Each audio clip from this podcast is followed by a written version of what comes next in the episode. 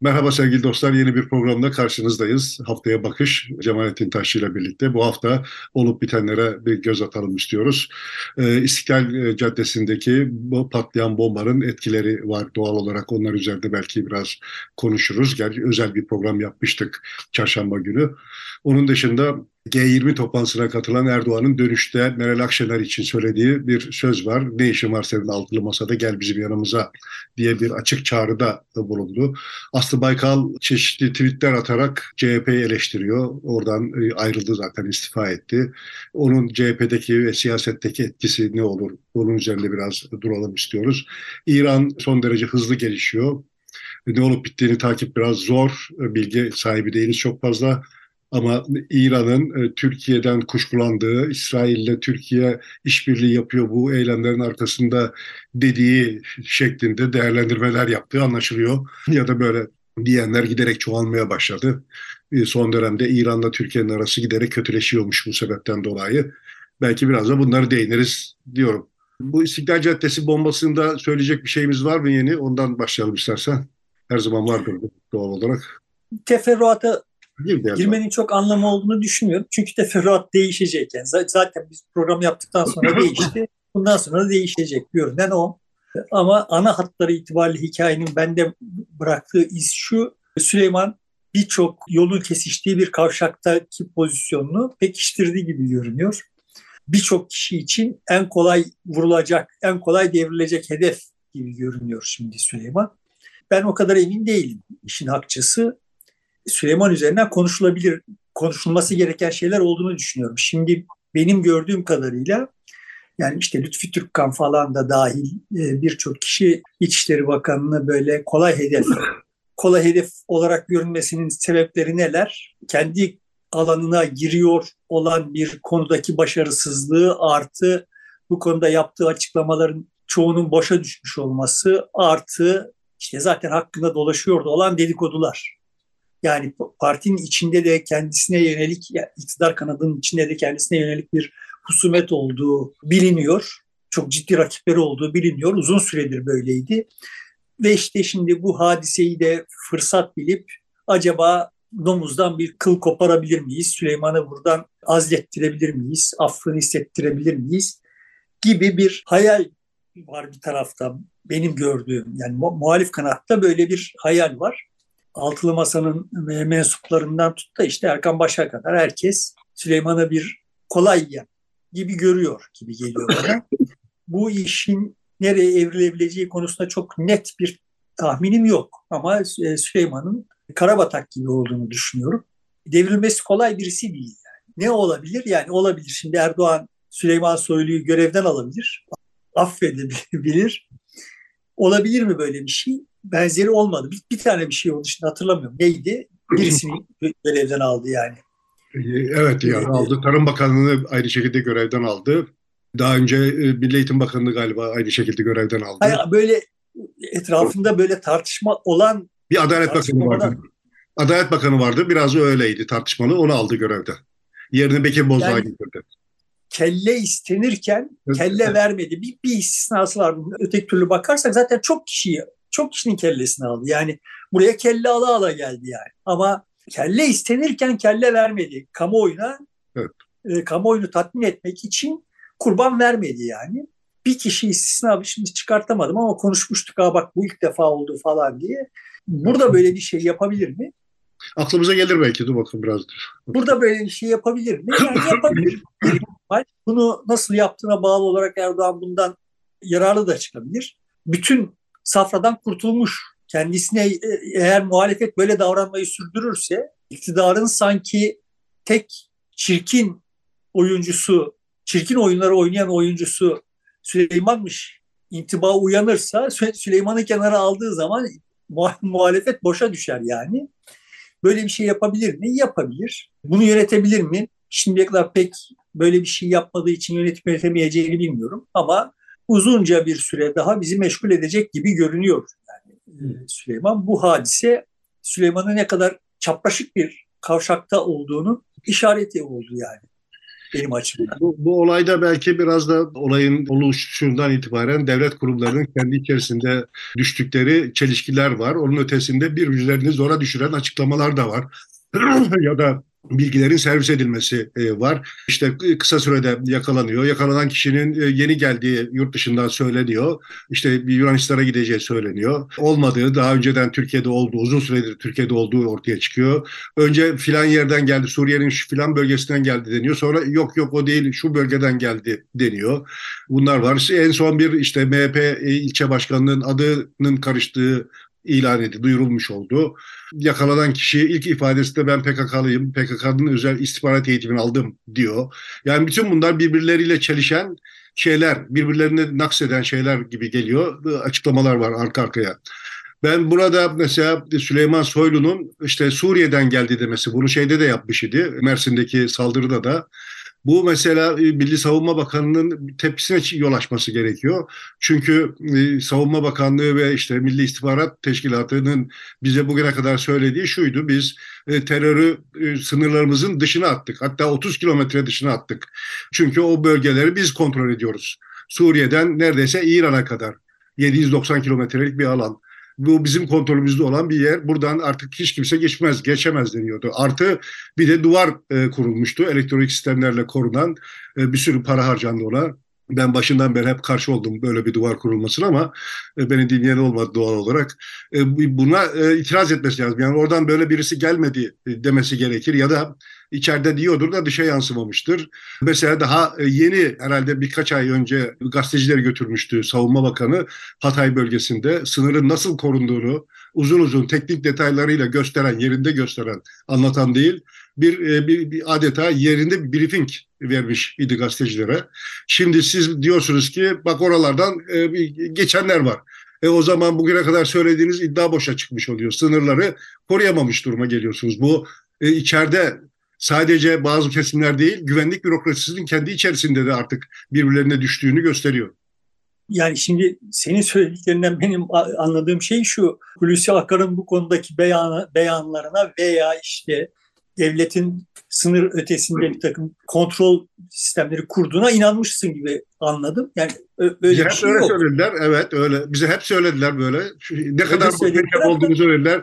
Özellikle ben duvara çok itiraz ettiğim için e, tam tersi bak ne kadar faydalı falan diye nasıl teknik olarak iyi yapıldığını falan anlatan uzun uzun şeyler gösterdiler bana. Tamam ama yani işin gerçeğinin öyle olmadığı, sınırların kevgir gibi olduğu, hala öyle olduğu bunu görüyoruz zaten yani. İşin o tarafı bir kere elde bir. Tek tarafına gelince yani Süleyman'ın akar fidan eküresini ilk defa zan altında bırakan şeyi değil bu. İlk saldırısı değil yani bariz bir biçimde görünüyor ki birçok başka kendi içinde birçok başka ayrışma da var ama ama çok net bir biçimde görünüyor ki zaten iktidarın iktidarı oluşturan bileşenlerin ilk kısmı işte Batı kampında kalmayı ve bu kapsamda işte Kürt barışını, bu, bu işin suhuletle çözülmesini vesaireyi istiyor. Hani senin güvenlikçi neydi? Güvenlikçi bürokrasi. Yani kanat. Öteki, öteki kanadın adı neydi? Yani uzlaşmacı diyoruz ya da uzlaşmacı, uzlaşmacı kanadı var böyle ve orada işte görünen o ki Hulusi Akar ve Hakan Fidan var. Beri tarafta da güvenlikçi kanat var. Bunların zaten kendi aralarında bir hesaplaşma olduğu, uzun süredir bu hesaplaşmanın sürüyor olduğu görünüyor. Bunun çok işareti var yani. Süleyman güvenlikçi kanadın en öne çıkan ismi olmaya çalışıyor ya da işte en öne sürülen mayın eşiği oluyor mecburen bilmiyorum artık. Ama ayrıca da zaten bu kanatlar da yekpare bloklar değil. Bunların içinde de zaten itişip kakışmalar var. Yani işte güvenlikçi kanadın içinde bir taraftan Perinçek bir taraftan Bahçeli başka başka taraflara doğru çekebiliyorlar zaman yeri geldiğinde. Süleyman onların arasında mı kalıyor yoksa onların bir tarafına mı oynuyor bunları falan bilmiyoruz ama bilmiyorum ama yani son tahlilde orada içeride bir kavga, yüksek şiddetli bir kavga olduğu ve uzun süredir sürdüğü görünüyor. Yani böyle bir çatlak var. Bu çatlak ilerliyor. Bu çatlağın işte e, Erdoğan'ın yönetemeyeceği bir çatlak olduğu kanaati de çok uzun süredir kendi yani bu işleri konuşuyor olanların arasında konuşuluyor idi. Buraya kadar idare etti, yönetti, geldi yani. Buradan sonra şimdi işte o yüzden Süleyman'ın kellesini almak o kadar kolay olmayabilir veya o kadar kolay olabilir. Bunları bilmiyorum. Ama muhalefetin çok akıllıca davranması gerekiyordu. Daha bu çatlak başladığı andan itibaren normal hani hep böyle şeyim oldu, e, sembolüm oldu, kullanıp duruyorum. Süleyman Demirel olsa iktidarın içinde böyle bir çatlağı hissettiği anda o evet. çatlağı büyütecek ve dolayısıyla Erdoğan'ı zor duruma düşürecek işlemleri yapardı. Ama muhalefet böyle karşısında asla yenilemez yekpare devasa bir iktidar bloku var. Yenilmesi bir mucize olacak türü bir hikayeyi çok uzun süredir kendi kendisine ürettiği için bu tür işlere kafası basmıyor yani. E, galiba aradaki fark şu. Süleyman Demirel mühendisti. Altı lider de mühendis değil. Muhalefetteki yer alanlar. o çatlaklı nasıl büyür falan. Nereye kuvvet uygulanırsa artar onları biliyordur. İşte şimdi böyle çok da bilinçli olmadan Süleyman'ın üzerine gidiliyor. Ha tamam burası yumuşak karnı diye ve bu ters de tepebilir. Doğru yönetilmesi gereken işler bunlar. Orada benim dikkatimi çeken bir husus da şu hem bizim yeni hukuk sistemine göre, e, mevcut Cumhurbaşkanlığı hükümet sistemine göre bakanlar siyasetçi değil. Siyaset yapmamaları, işlerini yapmaları üzerine orada görevliler ve devlet memurlar. Seçilmiş de değiller.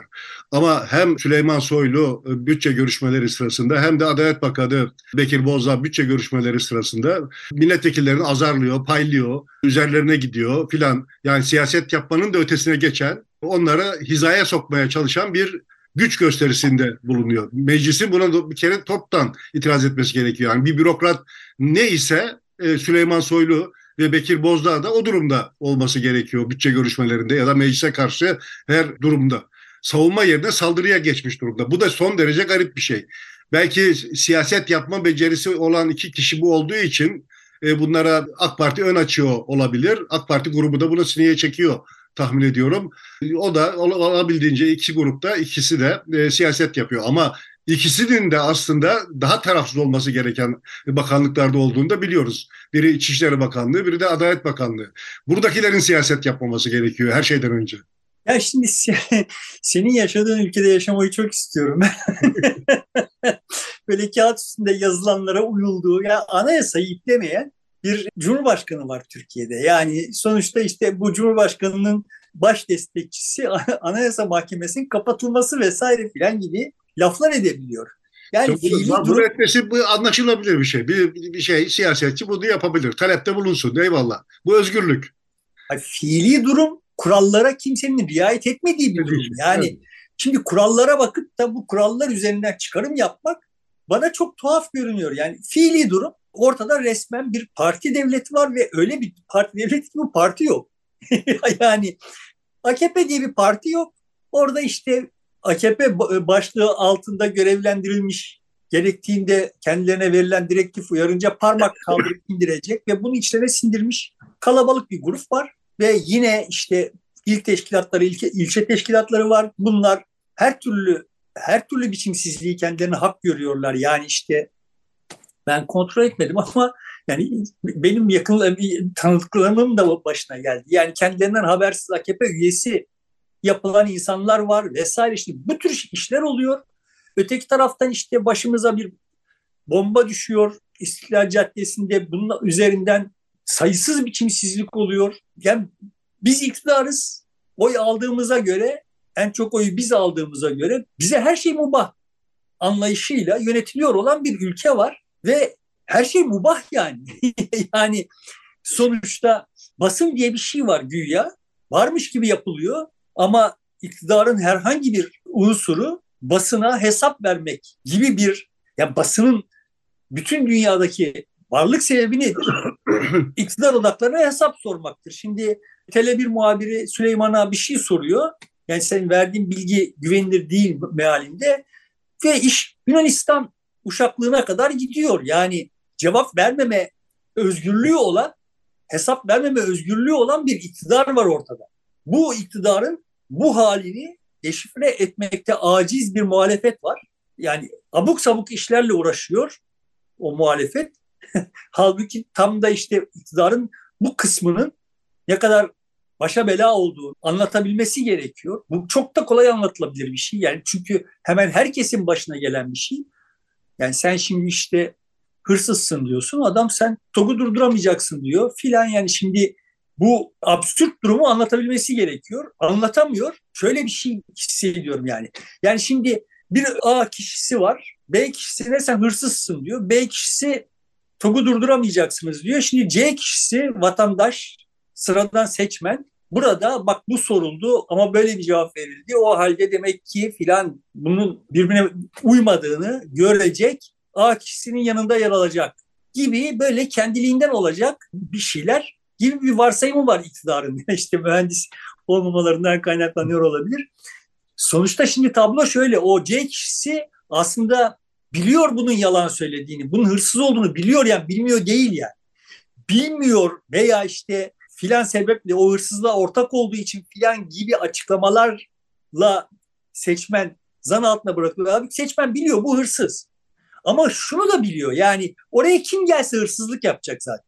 Dolayısıyla şimdi evet kendisine TOG veya bir şey veya bir şey üzerinden bir gurur vesilesi yani Türkiye Cumhuriyeti vatandaşı olmanın bir gurur e, sebebi olmasını sağlaması ümidiyle bunun yanında duruyor. Çünkü bu sayeden de TOG'u durduracak yani. TOG sembol bence durması gerekiyor. Orada bir şeyim yok yani. Ama sahiden de bu tarafta böyle sen hırsızsın diyenin söylediği bir şey yok. Evet. Tamam peki bu hırsız sen ne yapacaksın dendiğinde ya ama o hırsız diyor yani. tamam ya hırsız da kardeşim senin senin vasfın ne yani? Yani işte mülkiye mezunusun filan yani ya da ne bileyim yani işte profesörsün filan şimdi bunun üzerinden bir iş, bir talepte bulunan bir muhalefet var gibi görünüyor. Da yani memlekete ben vaziyet edersem şunlar olmayacak gibi bir iddiası yok. Ya da şunlar şöyle olacak gibi bir iddiası yok. Yani işte hala böyle ekonomi vesaire bunlar üzerinden yani ha bu kadar yoksulluk varken insanlara artık oy ver. Vermeyecekler, vermeyebilirler. O, oralarda değilim yani. Ama seçmenin asıl talebinin soylu bir takım şeyler olduğunu ve bunları üretmeleri gerektiğini idrak edememiş. Böyle absürt absürt işler yapıyor olan işte sayfalarca metin üretiyor olan işte neymiş bu e, son uzlaşma kendi aralarındaki işte birinci madde Çankaya Köşkü'ne taşınılacakmış.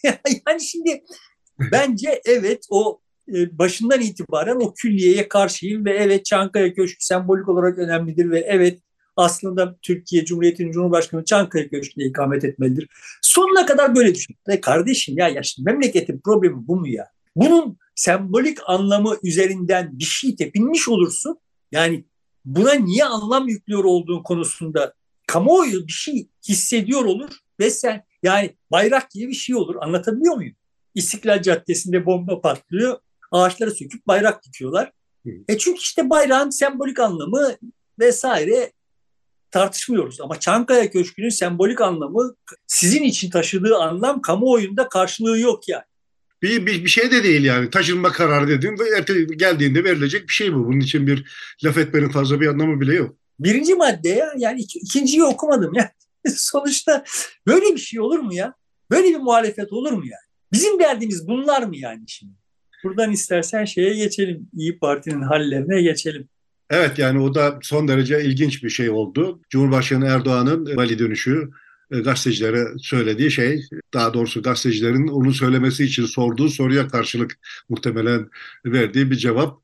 Artık e, soru sormak Erdoğan'ın daha iyi propaganda yapmasını sağlamanın bir aracı haline geldiği için onu da bir dipnot olarak düşmüş olayım. Soruyu, bil, soruyu bilmiyorum. Soru ne?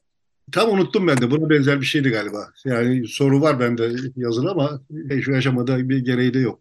Şimdi tabii bunun mesela HDP'ye yakınlaşma emarelerinin göründüğü, grubu ziyaretinin yapıldığı, Demirtaş'ın özel uçakla ailesini görmesi için Diyarbakır'a gönderildiği, işte babasını hasta ziyaret edebilmesi için ve işte Mehmet Metiner üzerinden Ankara'da işte AK Partililerin çeşitli gruplar oluşturarak bir Kürtlerin bir araya gelmesi ve taleplerini ortaya koyan yeni hazırlıklar yapıyor olmaları filan gibi pek çok şey var iken şimdi birdenbire sanki bunlardan vazgeçiliyormuş da İyi Parti'yi çağırıyormuş izlenimi uyandıran bir e, çağrı yaptı. Yani ne işin var senin orada? Sen yerlisin, millisin.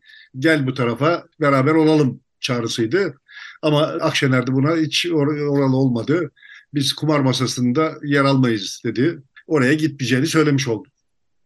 Şimdi birincisi daha önce söyledim tekrarlayayım. Demirtaş'a babasının ziyareti için kolaylık sağlanması vesaire gibi şeyleri HDP'ye açılma ya da işte HDP'yi grubunu ziyaret etmeyi HDP'ye açılma, Kürt tarafına açılma olarak okumadım. Şimdi de zaten anladığım kadarıyla İyi Parti'ye bizim yanımıza gel denmiyor. Yani oradan kalk deniyor. Muhalefete muhalefeti bölmek için bir şey olarak bu okunuyor. Şimdi bütün bunlar bana çok tuhaf görünüyor. Bende kalan intiba şu yani.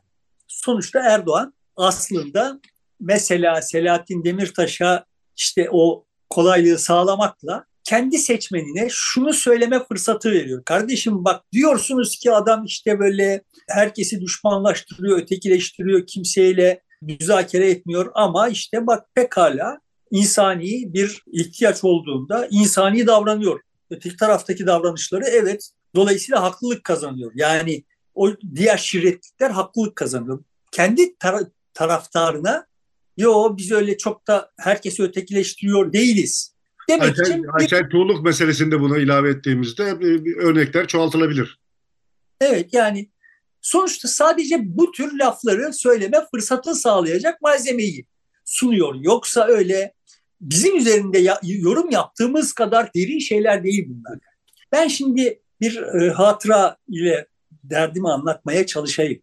2015'in işte 7 Haziran'ına doğru gidiyoruz. HDP'nin barajı geçip geçmeyeceği çok net değil ama işte AKP kanadında böyle bir şey var, sıkıntı var. 1 Mayıs vesil 1 Mayıs'ta İstanbul'a geldim. Ne vesileyle geldim hatırlamıyorum ama Sabiha Gökçen'de indim, telefonu açtım.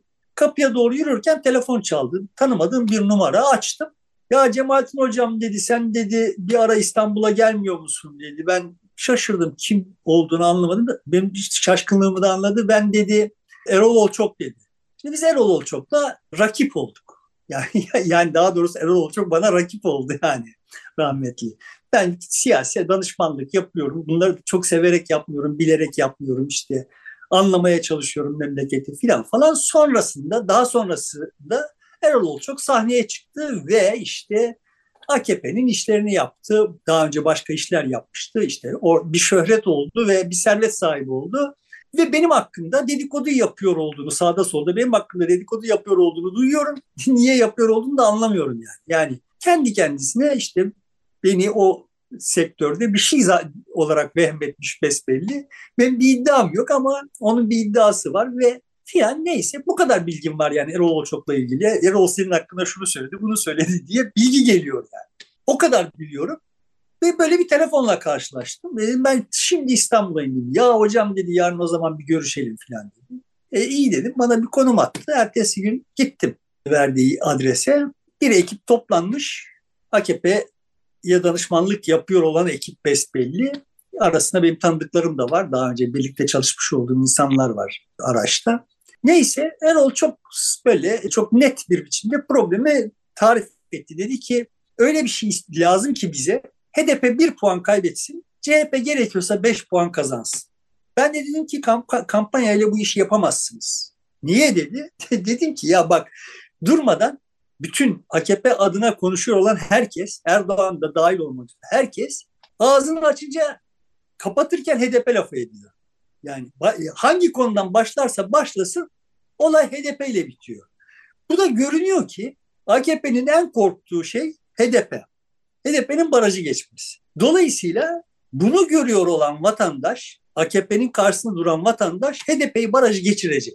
Yani siz bunu böyle hissettirdiğiniz sürece karşı tarafın bunu hissetmemesini beklemeniz abes. Ben de onu kontrol ederim. Nasıl kontrol ederim? Ben dedi e, HDP'nin hiç konuşulmamasını sağlayabilirim. Sağlayamazsın dedi. Ve yani bunu sağlayamadığın sürece de kampanyada ne yaparsan yap bu sonucu engelleyemezsin dedi. Neyse biraz gerginlik de oldu şeyde e, grupla aramızda. Ben AKP'den AKP diye söz ediyorum. Vay nasıl AKP'den AK Parti demiyorum da AKP diyorum falan. Ben, ben dedim yani her yerde böyle söylüyorum. Benim için AKP kardeşim. Yani siz çağırdınız beni. ben böyle geleyim size akıl vereyim falan falan diye bir şeyim de olmamış. Siz çağırmışsınız. Ben de efendi gibi işte davete icabet etmişim filan. Böyle bir gerginlik de oldu. Neyse el olduğunu idare etti rahmetli. Sonra sonra ama hikayenin özü şu. AKP'lileri kontrol edemedi Erol. AKP'liler HDP'den ne kadar korkuyor olduklarını, onun ne kadar yumuşak karınları olduğunu belli ettiler ve bunun sonucunda da HDP barajı geçti. Bu hangi durumda oldu? Erol Olçok sahiden de AKP'nin iletişim stratejisi üzerinde bir tekel sahibi iken oldu. Resmen bir tekel sahibi. Çok güçlüydü bu alan anlamda. Oturduğu yer çok her tarafı kapatıyor idi yani. Şimdi tablo öyle değil. Şimdi tablo öyle değil iken biz yani o, o dönemde bile AKP'nin orasından burasından çıkan seslere müdahale edilemiyor. Bunlar senkronize edilemiyor, akord edilemiyor idi. Edilemez çünkü. Yani bu işler öyle zannedildiği gibi olmuyor. Yani şimdi şu, bu, şu, bu kadar lafı şunun için ediyorum. Erdoğan'ın her ettiği lafı böyle bir kapsamlı bir plan var. Bu planın bir parçası da şimdi burada söylendiği gibi böyle yorumlanıyor. Öyle bir dünya yok. Öyle bir dünya olamaz yani. Böyle çok akıllı, çok bilmem her şey planlı falan diye düşünülen bir özne var.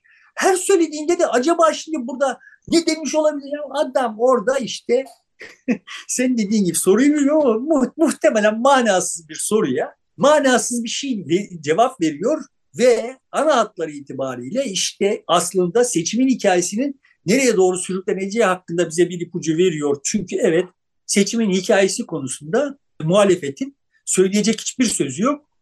Görünen o ki AKP onu bunu test edip duruyor ve muhtemelen olay işte milli ve gayrimilli mevzu üzerine inşa edilecek.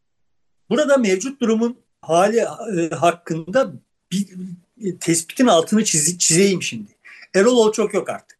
Yani Erol Olçok varken bile olmayan bir durumu şimdi Erol Olçok yokken inşa etmenin yolu yok. Erol Olçok'un olmaması ne manaya geliyor? Şu manaya geliyor. Erol Olçok'un boşalttığı alanı 5-6 farklı grup doldurdu.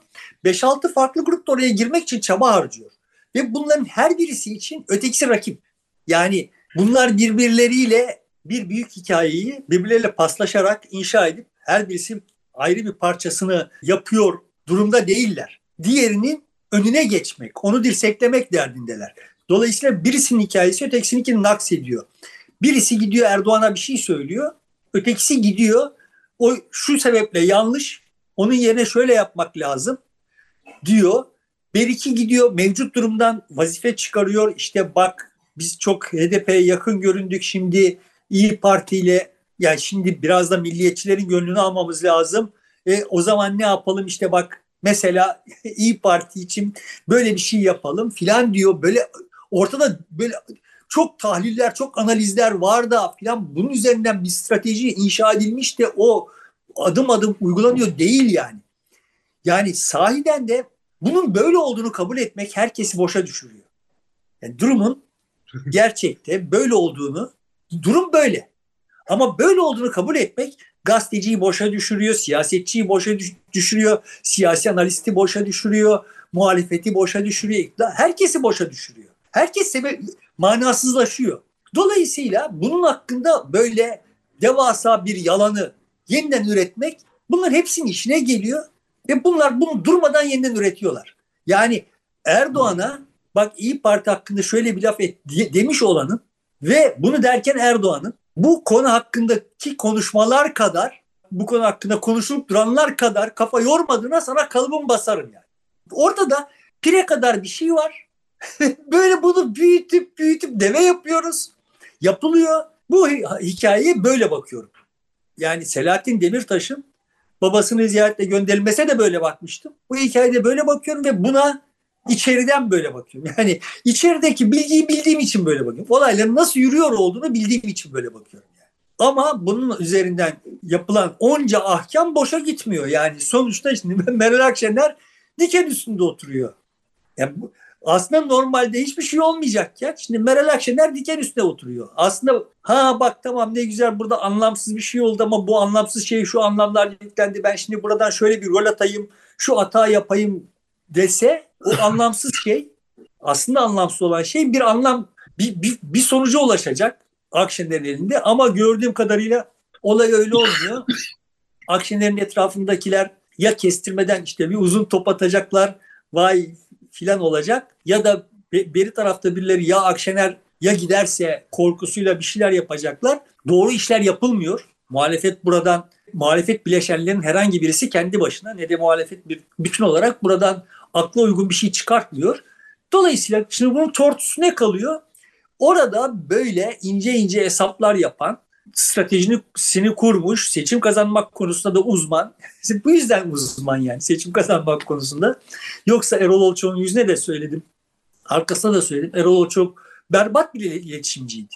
Yani iletişim teorisinin bütün test edilmiş ve kabul edilmiş bileşenleri ile bakacak olursam yaptığı bütün iletişim iletişim kampanyaları son derece zayıf idiler. Ama karşıda muhalefet olmayınca Erdoğan seçim kazandı. Erdoğan'ın seçim kazanması Erol Olçak'a yoruldu ve bu, bu iş böyle sürdü yani. Tabii ki Erol Olçak'ın o iletişim kampanyaları çok zayıftı ama bütün partinin iletişimini tek merkezden yönetme kabiliyeti bunu tesis etmiş olmasının sağladığı bir avantaj vardı. O avantaj evet AKP'nin işine yaradı. İşte bir parti kimliği vesaire yani bu işte turuncu mavi renkler vesaireler gibi şeyler bunlar iletişim teorisi açısından yani bu kimlik oluşturma hususları iletişim teorisi açısından anlamlı şeylerdi. Evet onların sonuçlarını aldı. Ama üretilen mesajlar teker teker her seçimde üretilen mesajlar son derece kof mesajlardı, birbirini nakseden mesajlardı. Yani işte bir yanda böyle e, abuk sabuk ötekileştirmeler başlamışken öte yanda işte hepimiz aynı fidanın da, dallarıyız türünden şeyler. Bir arada böyle aynı billboardta bir, birbirini nakseden sayısız mesaj vesaire falan vardı. Ama yani bir merkezde bir bir şey toparlanıyor idi. Şimdi muhalefette bu kadar bile bir akıl yok. Bu kadar bile bir, bir stratejik şey hesap yok yani. Dolayısıyla şimdi bana görünüyor olan hal şu. Orta sahada işte topu almış, bir çalım atmış. Hiçbir sonuç değiştirmeyecek. Yani bu Meral Akşener'e söylenen, Selahattin Demirtaş'a yapılan vesaire hiçbir sonuç doğurmayacak olan şeyler. Ama şimdi menajerler şöyle bakıyor. Ha ne güzel bak ne güzel çalım attı. Şimdi ben bunu kırparım. Yani sonrası top kaybettiği şeyi göstermem ama bunu kırparım. Video videoya koyarım. İşte böyle 30 tane şeyi işte bilmem kimin e, becerileri videosuna koyarım ve işte piyasası yükselir. Dolayısıyla şimdi sadece menajerin işine yarıyor. O, o futbolcunun bile işine yaramıyor. Ama futbolcunun işine yarasa da yani ya bak ne biçim çalım attım dese de son tahlilde bakıldığında sonuca gitmiyor. Bir sonuç yok ortada. Şimdi böyle taktik çalımlar atma peşinde olan bir siyasetçi var orada ve onun karşısındakilerin çalım atmak gibi derdi bile yok yani. Topla alakaları yok. Onlar kendi kafalarında işte böyle tuhaf tuhaf Çankaya köşkü hesapları yap, yaparak yani ne, neye tekabül ediyor olduğunu bilmediğim abuk sabuk işler yapıyorlar. Yani. Bak tekrar söylüyorum Çankaya Köşkü benim açımdan da sembolik önemi olan bir şey vesaire. Ama kamuoyunu, bugünkü kamuoyu için, bugünkü kamuoyunu yani açlıktan nefesi kokan, sınırları elek gibi e, olduğu için başı dertte olan ve tepesinde bomba patlayan kamuoyuna biz Çankaya Köşkü'ne, Cumhurbaşkanı Çankaya Köşkü'ne yerleştireceğiz demek küfür gibi bir şey ya. Küfür gibi ya. En azından etkilemiyor şu anda. İl, ilgisinde değil. Yani küfür demesek bile ondan ilgilenmiyor. Küfür küfür diyelim. Yani çünkü bak sen sana garanti veririm yani. Böyle merakla açıp da ya acaba bunlar bizim bir derdimize devamıdır diye bakmaya te- teşebbüs eden biri olduysa kendisine küfür gibi algılamıştır yani. Ayıp ya çok sıradan insanlar bakmamıştır zaten. Gene mektepliler. Bakanlar için söylüyorum. yani. Aa, ne güzel. zaten... Çarpıcı olsun diye bunu en başa koymuşlar da diyebilirler mesela. Önümüzdeki şeyde nasıl etkiler bu Meral Akşener kongresi var. Hem de altılı masada işte 28'inde bir toplantı yapacaklar. Sonra da bir takım faaliyetler yürüteceklermiş. Nihayet dillere falan çıkacaklarmış. Ama kendileri değil de komisyonlar çıkıp orada görüşmeler yapacaklar filan. Yani iyi Parti e, merkez parti olma yönünde mi yoluna devam edecek yoksa bu kongreyle daha da bir milliyetçi parti olma hüviyetine mi e, bürünecek? Ya onları bilemem yani sonuçta şu anda parti milliyetçilerin elinde. Öyle görünüyor yani. Meral Akşener buradan daha merkeze doğru partiyi götürebilir mi? Götürmeye niyeti var mı? Ben hisse, hissiyat olarak daha önce söyledim yani Meral Akşener'in daha merkez bir partiye daha sıcak olduğunu düşünüyorum ama bunu gerçekleştiremediğini, niyeti ile gerçek olanın arasında bir uyumsuzluk olduğunu düşünüyorum. Bunu düzeltebilir mi, kendi niyetine yaklaştırabilir, mi partiyi bilmiyorum ama geriye çok az zaman kaldı. Bu süreç içinde bu işi yapmaya kalkmak doğru mudur, becerilebilir mi onu da bilmiyorum. Yani Türkiye'de milliyetçiliğin zannedildiği kadar, herhangi bir ideolojinin zannedildiği kadar çok tayin edici olmadığına kalıbımı basarım. Türkiye'nin temel derdi kimse kendisi olarak sahaya, sahneye çıktığında başına ne gelecek olduğunu bilmiyor. Yani bir sanatçısın, Türkiye'nin sanatçıları hep vardı. Yani hep işte böyle şarkıcıları vardı, tiyatrocuları vardı. Ve bunlar siyasi pozisyonlarını yani Metin Kurt diye bir futbolcusu vardı ve sonuçta Türkiye çok antisosyalist bir iktidar tarafından yönetiliyor iken sosyalist olduğunu söyleyebiliyor idi ve başına bir şey gelmiyordu. Yani vay sen nasıl böyle bir tutum alırsın filan gibi durumlar olmuyor idi yani. Hatta Şimdi tablo sempatik gösteriyordu. Bu durum onu daha sempatik gösteriyordu. Yani sana bana sempatik gösteriyordu. Tamam yani. Ama hani antisosyalist olanlar için de bu bir problem değil. Değil. Tamam yani şimdi tablo böyle değil. Ya şimdi sen sanatçısın ve iktidar aleyhine bir şey söylediğin zaman başın derde girebilir. Yani hatta iktidar aleyhine bir şey söylemem bile gerekmiyor. Yani iktidarın kolladığı kesimlerin kendilerince rencide olabilecekleri herhangi bir şey söylediğin zaman yani bu Gülşen'in başına gelen gibi kendini karakolda bulma ihtimalin var. Yani içeride bulma ihtimalin var. Şimdi memleket böyle bir memleket. Senin iktidar kanadında olman bile kesmeyebilir. Yani sen iktidar kanadındasındır da yeni akitin bilmem hangi zevzeğinin canını yakacak, onun hassasiyetini incitecek bir şey söylersin. Ya şimdi bu iktidarın içinde atıyorum. Sen güvenlikçi kanattan bir şey söylersin ve işte bu Hakan Fidan'ın hoşuna gitmez. Başın derde girebilir. Ya da e, müzakereci kanattan bir şey söylersin. Bu Süleyman'ın hoşuna gitmez. Başın derde girebilir. Yani memleket böyle bir memleket. Şu andaki fiili durum bu yani. Ve bu durumda herkesin herkes bunu hissediyor. Birileri kendileri içinde bunu hissediyor oldukları halde tamam kardeşim benim başım derde girmez. Yeter ki o hıyarın başı derde girsin. O korksun. Ben yıllarca korktum şimdi biraz da o korksun diye. Bu duruma ses çıkartmıyor olabilir ama kamuoyuna bak kardeşim ya böyle bir şey yaşanır bir şey mi ya bu biz böyle böyle her şeyi kaybediyoruz. Zu anlatacak bir muhalefet bu iktidarı ezer. Ama muhalefetin zaten böyle bir derdi yok. Olayı böyle formüle etmişliği yok yani.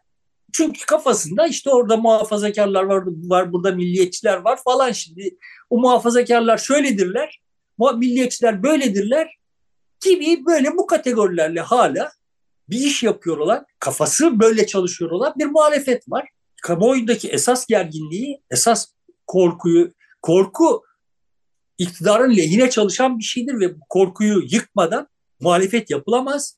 Korkuyu tahlil etmeden, anlamadan o korkuyu yıkamazsın yani. İstersen buradan G20'ye geçelim oradaki durum. Yok deminki mevzuya bu hani sağ ortasına atılan çalıma ve işte demin konuştuğumuz hususlara örnek olarak bir de Aslı Baykal hikayesi var. Aha, Aslı Baykal bak ben unuttum birden. Aslı Baykal evet Deniz Baykal'ın kızı profesör, biyokimyacı bildiğim kadarıyla. CHP üyesiymiş ama bugüne kadar üyesi olduğuna dair çok fazla ortada gözükmüyor idi. E, sadece üyesiydi. Ama önce partiden istifa etti. Sonra da parti eleştirileri başladı. İşte Kılıçdaroğlu eleştirdi yerli ve milli olmamakla suçladı. CHP'nin temel değerlerinden uzaklaşmakla suçladı. Ama ilk tweetlerinde Türk, Kürt, Alevi, Sünni işte bir arada olunması gerekiyor. İşte sağ sol laik dindar diye bir ayrımdan uzak durulması gerekiyor. Milli ve gayrimilli olmak esastır. Ayrım bu noktasıdır. Diğerlerinin bir önemi yoktur gibi değerlendirmelerde bulundu. Sonradan da doğrudan gelen Kılıçdaroğlu'nun hedef alan burger yemekle bu işler olmuyor, yerli olunmuyor falan deyip onu hedef alan açıklamalar da yaptı. Ben yani bu açıklamaların CHP içerisinde çok bir etkisi olduğu kanaatinde değilim ama Birileri buna çok hevesleniyor, çok etkili olacağı gibi yazıyor. İşte gazetelerde yer alıyor. Aydınlık manşete çekti bu konuyu. İşte Hürriyet'in köşe yazarları ele alıp değerlendiriyor. Buradan çok büyük bir siyasi sonuç çıkacak gibi bir beklenti içerisindeler. Ama hani bir milli, gayrimillinin dışında çok fazla da bir şey çıkacakmış gibi de durmuyor. Ben sana şöyle sorayım. Baykal sağlığına kavuşsa şimdi birdenbire bir el değse ve Baykal böyle işte zımba gibi olsa sonra boş ver Aslı Baykal'ı. Deniz Baykal yani. Evet evet. tamam yani 65 yaşındaki haline gelse sonra da parti kursa şu günkü şartlarda parti kursa yüzde kaç oy olur?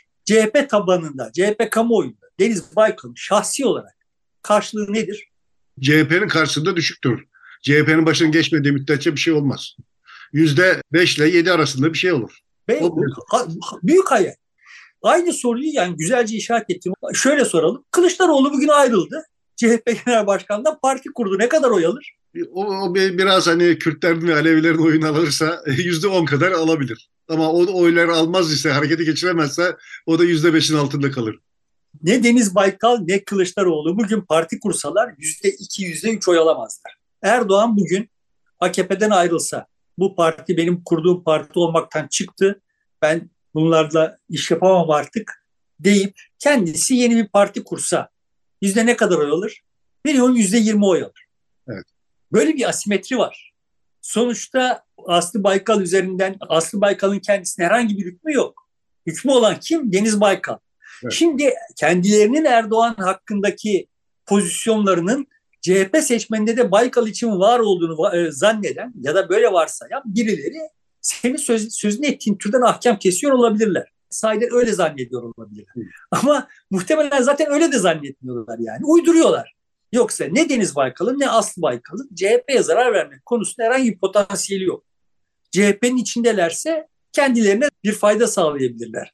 CHP'lilikten, CHP'den bir fayda sağlayabilirler. CHP'nin koltuğunda uzun süre oturmuş olmaları üzerinden bir saygı değerlikleri vardır. Ama CHP'nin dışında zerre kadar ağırlıkları olmayan kimse olamaz. Yani CHP'nin dışında CHP'nin başına geçip sonra CHP'den daha büyük olmayı başarması mümkün değil kimsenin. CHP AKP'den bu açıdan farklı yani. Evet. Orada kurum önde, diğerinde lider önde. Evet.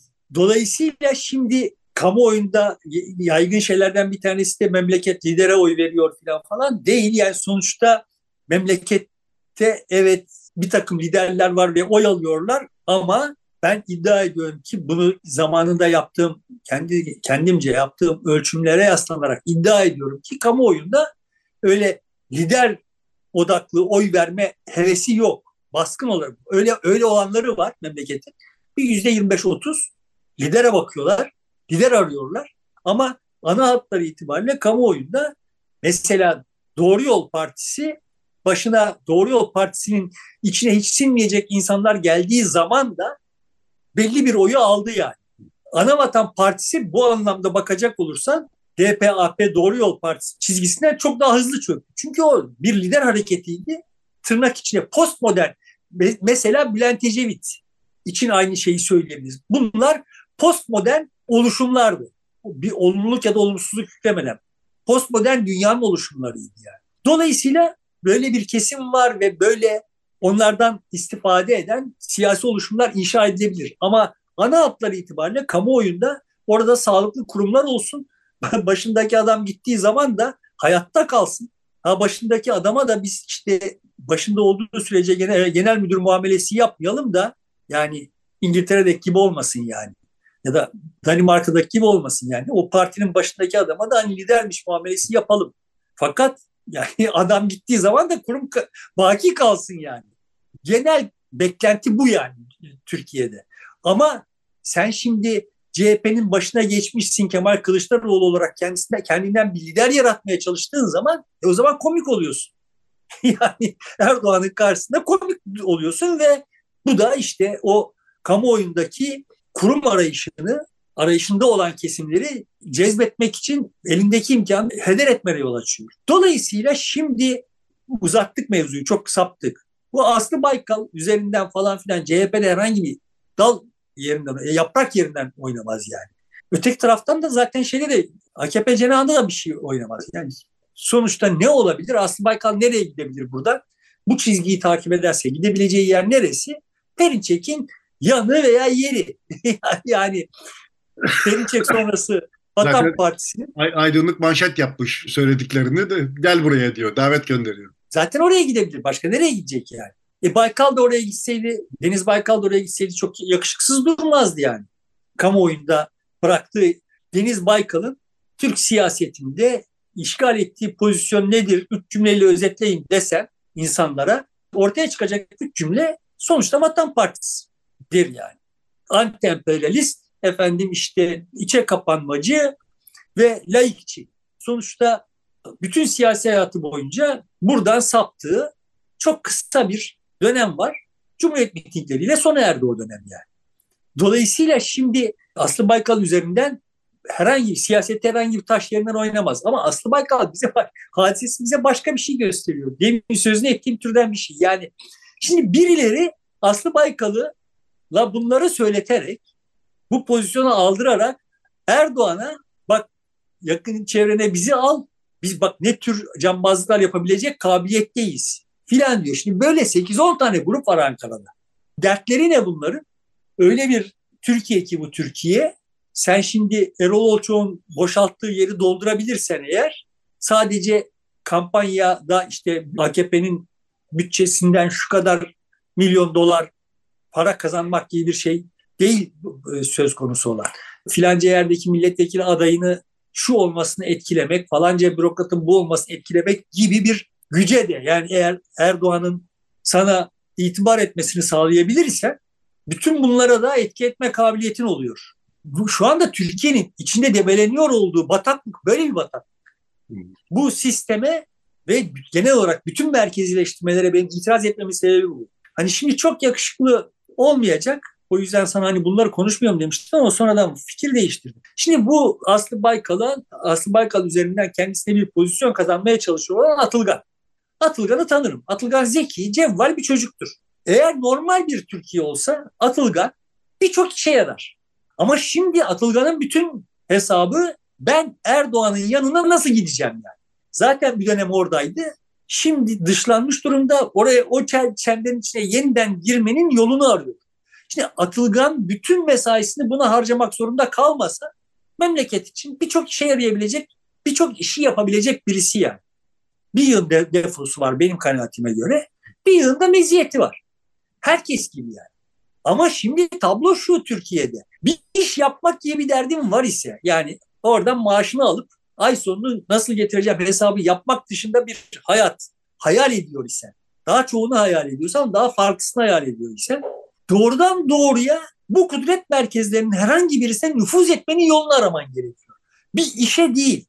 Ben şu işi iyi yapayım, ben Twitter yapayım, bunun üzerinden insanlar şöyle iletişim sağlasınlar, buradan da malı götüreyim gibi bir şey aklına gelemez Türkiye'de. Çünkü dünyanın en büyük, diyelim şu anda güneş enerjisini saklamanın, stoklamanın bir yolunu bulma, bulacak durumda olsan Türkiye'de ve Türkiye'deysen bunu yapmanın, bunun için çaba harcamanın, bunun için kaynak yaratmanın yolu siyasi iktidarın desteğinden geçiyor. İktidarda birilerini buna ikna etmekten geçiyor yani.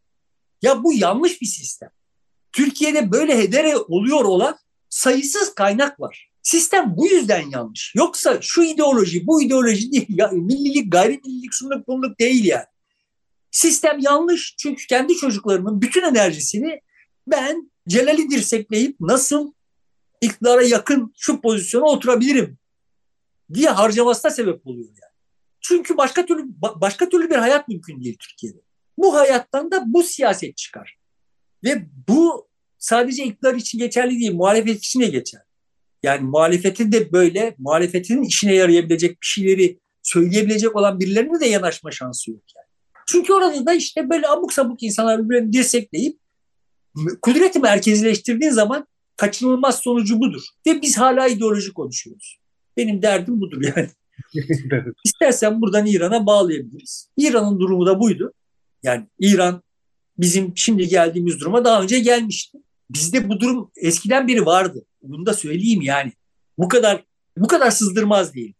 Yani iyi kötü orada işte birileri bu bütün bu biçimsiz siyaset oyununun dışında kendince bir şeyler yapma şansına sahipti. Yani atıyorum işte birileri İstanbul Festivali diye bir şey yapabiliyordu ve bu siyasetteki dalgalanmalardan bağımsızdı. Şimdi öyle değil. Şimdi İstanbul Bienali, Bienali bile muhtemelen işte Kültür Bakanlığı'nın koyduğu sınırların dışına çıkamıyordur filan. İKSV bile çıkamıyordur filan. Bu kadar sızdırmaz oldu.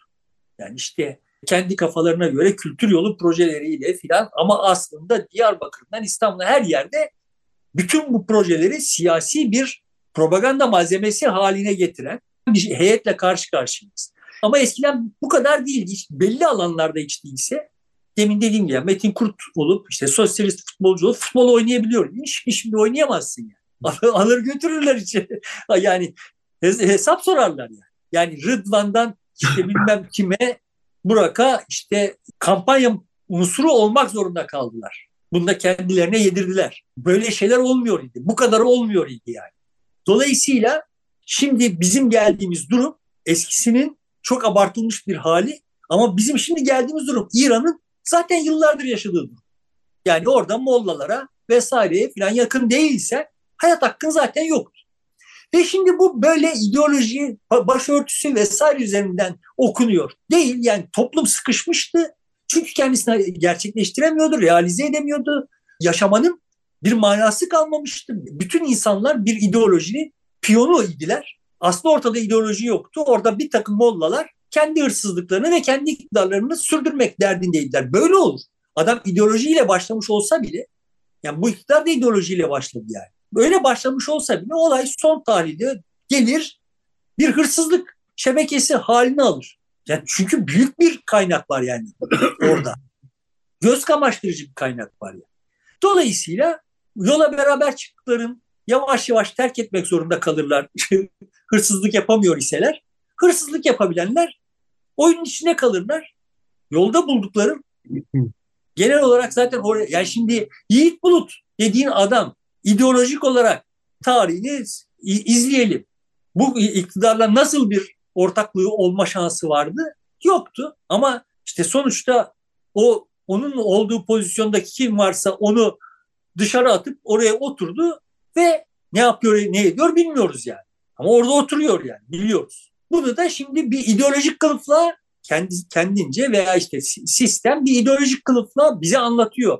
Ve biz de burada durmadan ideoloji konuşuyoruz. Biz ikimiz böyle konuşuyoruz. Ayrıca bütün memleket olarak yani şeyin altında da yorumlarda da işte böyle genel olarak ideoloji. Ya kardeşim bak dünya böyle bir şey değil. Yani sen kendince kendi, bir ideoloji sahibisindir ve olman gerekir. Bir mesele yok. Ama sıkıntımız şu. Sen eğer bu ideolojinin herkes için olduğunu düşünüyor isen yanlış düşünüyorsun. Öyle bir öyle bir herkesin içini ısıtacak bir ideoloji yok.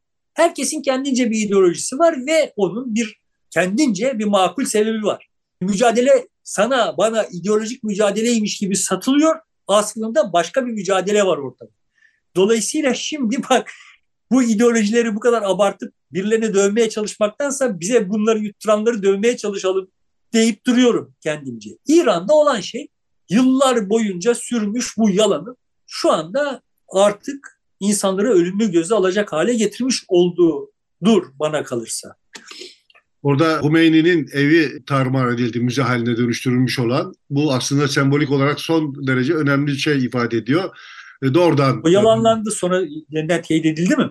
Yalanlandı o bilgi. E, yalanlandı ama teyit edenler sürdürüyorlar. Orada bir medresenin de işte tarumar edildiği söyleniyor. Rejim evet yıktılar demiyor. Böyle şeyler genellikle yalanlıyor. Ama tarumar edildiği söyleniyor. Kum kentinde ve bir olağanüstü bir şey var. Daha çok da e, çocuklar ve gençler, öğrenciler, lise öğrencileri eylemde, üniversite öğrencileri zaten eylemde. İşte 15 yaşlarında, e, sanıyorum 18 yaş altında da 50'nin üzerinde e, çocuk e, öldürülmüş. Bu ilk olay başladığından bu yana diye de söylüyorlar ve, ve durulmuyor, e, giderek de yaygınlaşıyor. E, iktidar sertleşti ama o sertlik de sonuç alamadı. Bakalım şimdi başka nasıl bir plan devreye sokacak. Yani sonuç alamadı. işte çok çok insanın canına mal oldu. Evet, Görünen o. Yani hakikaten de sağlıklı bilgi alamıyoruz. Muhalif kanattan gelen bilgilere de güvenemiyor olduğum için işin te- teferruatı hakkında konuşmak istemiyorum. Ama genel baktığımız zaman tablo şöyle görünüyor.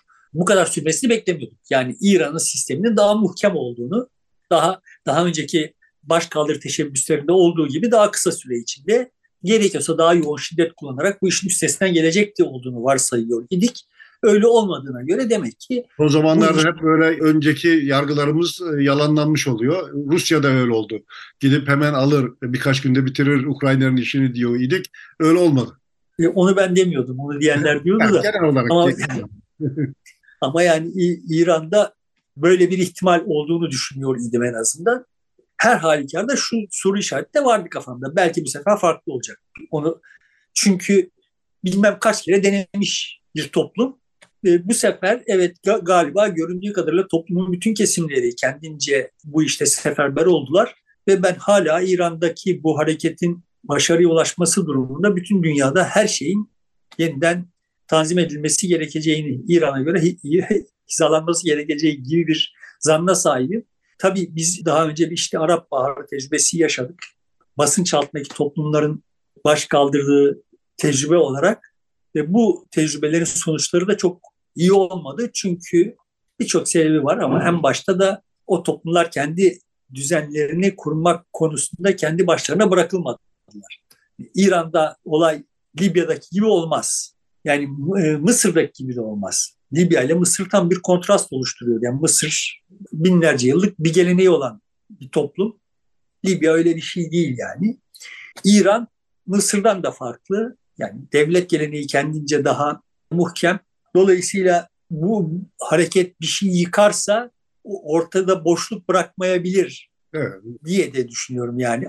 Ama öteki taraftan bakınca da işte lidersiz, organizasyonsuz bir şeyin sağlıklı bir sonuç verdiğini misalini de daha görmedik. Bence bu mümkün de.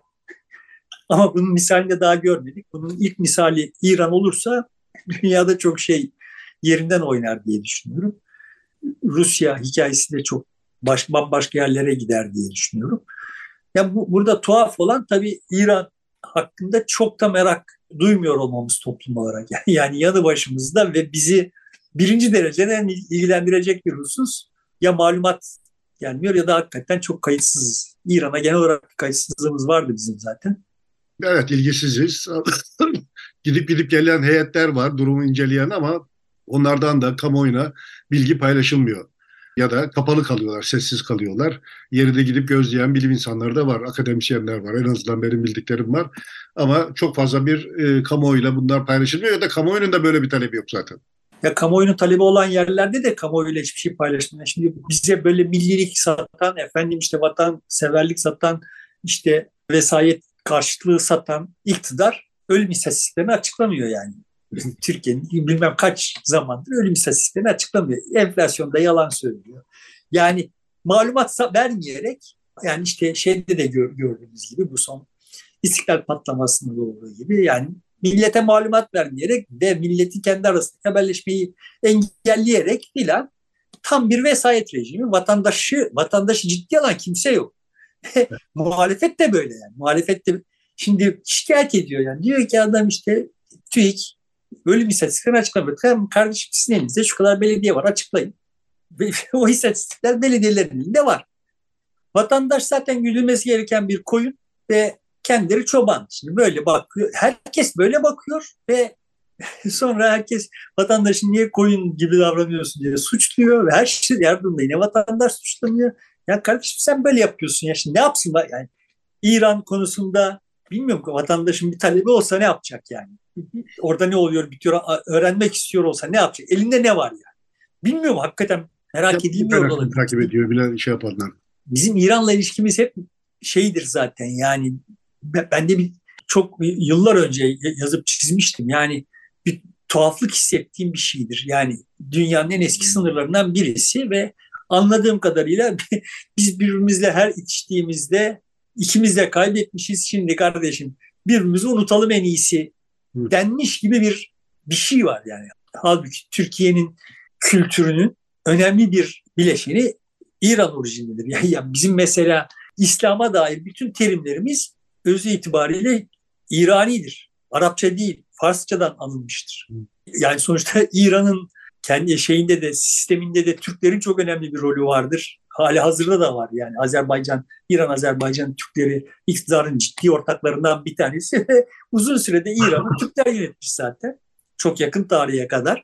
Dolayısıyla aslında İran'ın içinde Türklerin, Türk, Türkiye'nin içinde İran'ın çok ciddi tortuları var en azından. Ama öyle birbirimize bakmadan, birbirimizi görmeden yaşamaya çalışıyormuşuz gibi bir şey var. Evet İran'la ilgili böyle bir, bir durum var. Ama buna rağmen ben hani diyelim ki merak ediyorum işte vatandaş olarak İran'da neler olup bitiyor olduğunu. Öğren yani merak etmekte kalıyorum yani. Yapabileceğim bir şey yok. Muhalif kanalları izleyeceksin. Oradan haber verenler. Bir de Batı'yı izleyeceksin ama onlar nereden haber alıyorlar? O da ayrı bir şey tabii. Tek taraflı o da gerçeği yansıtmayacaktır. Ha ya işte birbirine çelişen bilgileri aldığın zaman bir senteze ulaşma şansın falan az çok oluyor da gördüğüm kadarıyla bu İran rejimi o anlamda bir takım malumatın çıkışını da ciddi ölçüde engelleyebiliyor yani. Ama bu arada Batı'nın yani geçen gün bir WhatsApp grubunda bir tartışma oldu da e, hakikaten nasıl kafalar bunlar bilmiyorum. Yani İran'da olup biten şiddet işte muhalefetin meşruiyetini ortadan kaldırıyormuş da filan falan zaten işte bu şiddeti örgütleyen de Pejak'mış da efendim işte PKK'yı Pejak'ın yaptığını onaylıyorsan PKK'nın yaptığını onaylamış olman gerekiyormuş da. PKK dediğin Türkiye'de yani işte dağa götürüp eğittiği sonra e, Türkiye'nin içine saldığı insanlarla sivil örgüt, sivil hedefleri de resmi hedefleri de hedef almış, terör eylemi yapmış. Şimdi İran'da olan şey görünen o ki milyonlarca insan harekete geçmiş. Yani PKK şimdi Türkiye'de milyonlarca insanı siyaset siyasi iktidara karşı harekete geçirebilecek bir şey yapmış olsa o zaman bunları mukayese edelim. Böyle bir şey yapma, yapamamış ve niyeti de olmamış. böyle bir şey niyet de etmemiş yani. Dolayısıyla şimdi böyle kafası Amerikan düşmanlığıyla bozulmuş. Yani Amerika'ya düşman olalım. Ben de düşmanım yani. yani dünyanın her şeyini Amerikan düşmanlığıyla okuduğun zaman bu bir cinnet kardeşim ya. Amerika şimdi görünüyor ki İran'da taşlar yerinden oynamasın diye sabah akşam dua ediyor. Bütün bu hikayeyi şimdi Amerikan düşmanlığına getirip Mollaların Amerikan düşmanlığı üzerinden. Yani tam bizim hikayemiz yani. TOG'u durduramayacaksın. şimdi Mollalar Amerikan düşmanı o halde şimdi Mollalara karşı olan şiddeti meşrulaştırmak Amerikan ya, ya böyle akılları yani bunu hani ergenler yaparlar. Ergenliğin raconu bu zaten yani. Ama böyle ciltlerle kitap yazmış aklı başında görünüyor olan adamlar böyle böyle akıllar yürütüyorlar memlekette ve bu o dönem İran devrimi hakkında falan falan uzmanlıkları üzerinden Türkiye'de yıllarca konuşmuş adamlar yapıyorlar bunları. Yani hakikaten cinnet ya. Hakikaten cinnet yani. Ya bu kadar aptallıkla bu memleket iyi ayakta duruyor. Demek ayakta tutan bir başka damar var. Milletin Toplum işte. Millet evet kendisi. İstersen burada bitirelim. Hay hay. Sevgili dostlar burada bitiriyoruz. Desteğinizi bekliyoruz. Desteğiniz için şimdiden teşekkür ederiz. Sağ olun, hoşçakalın.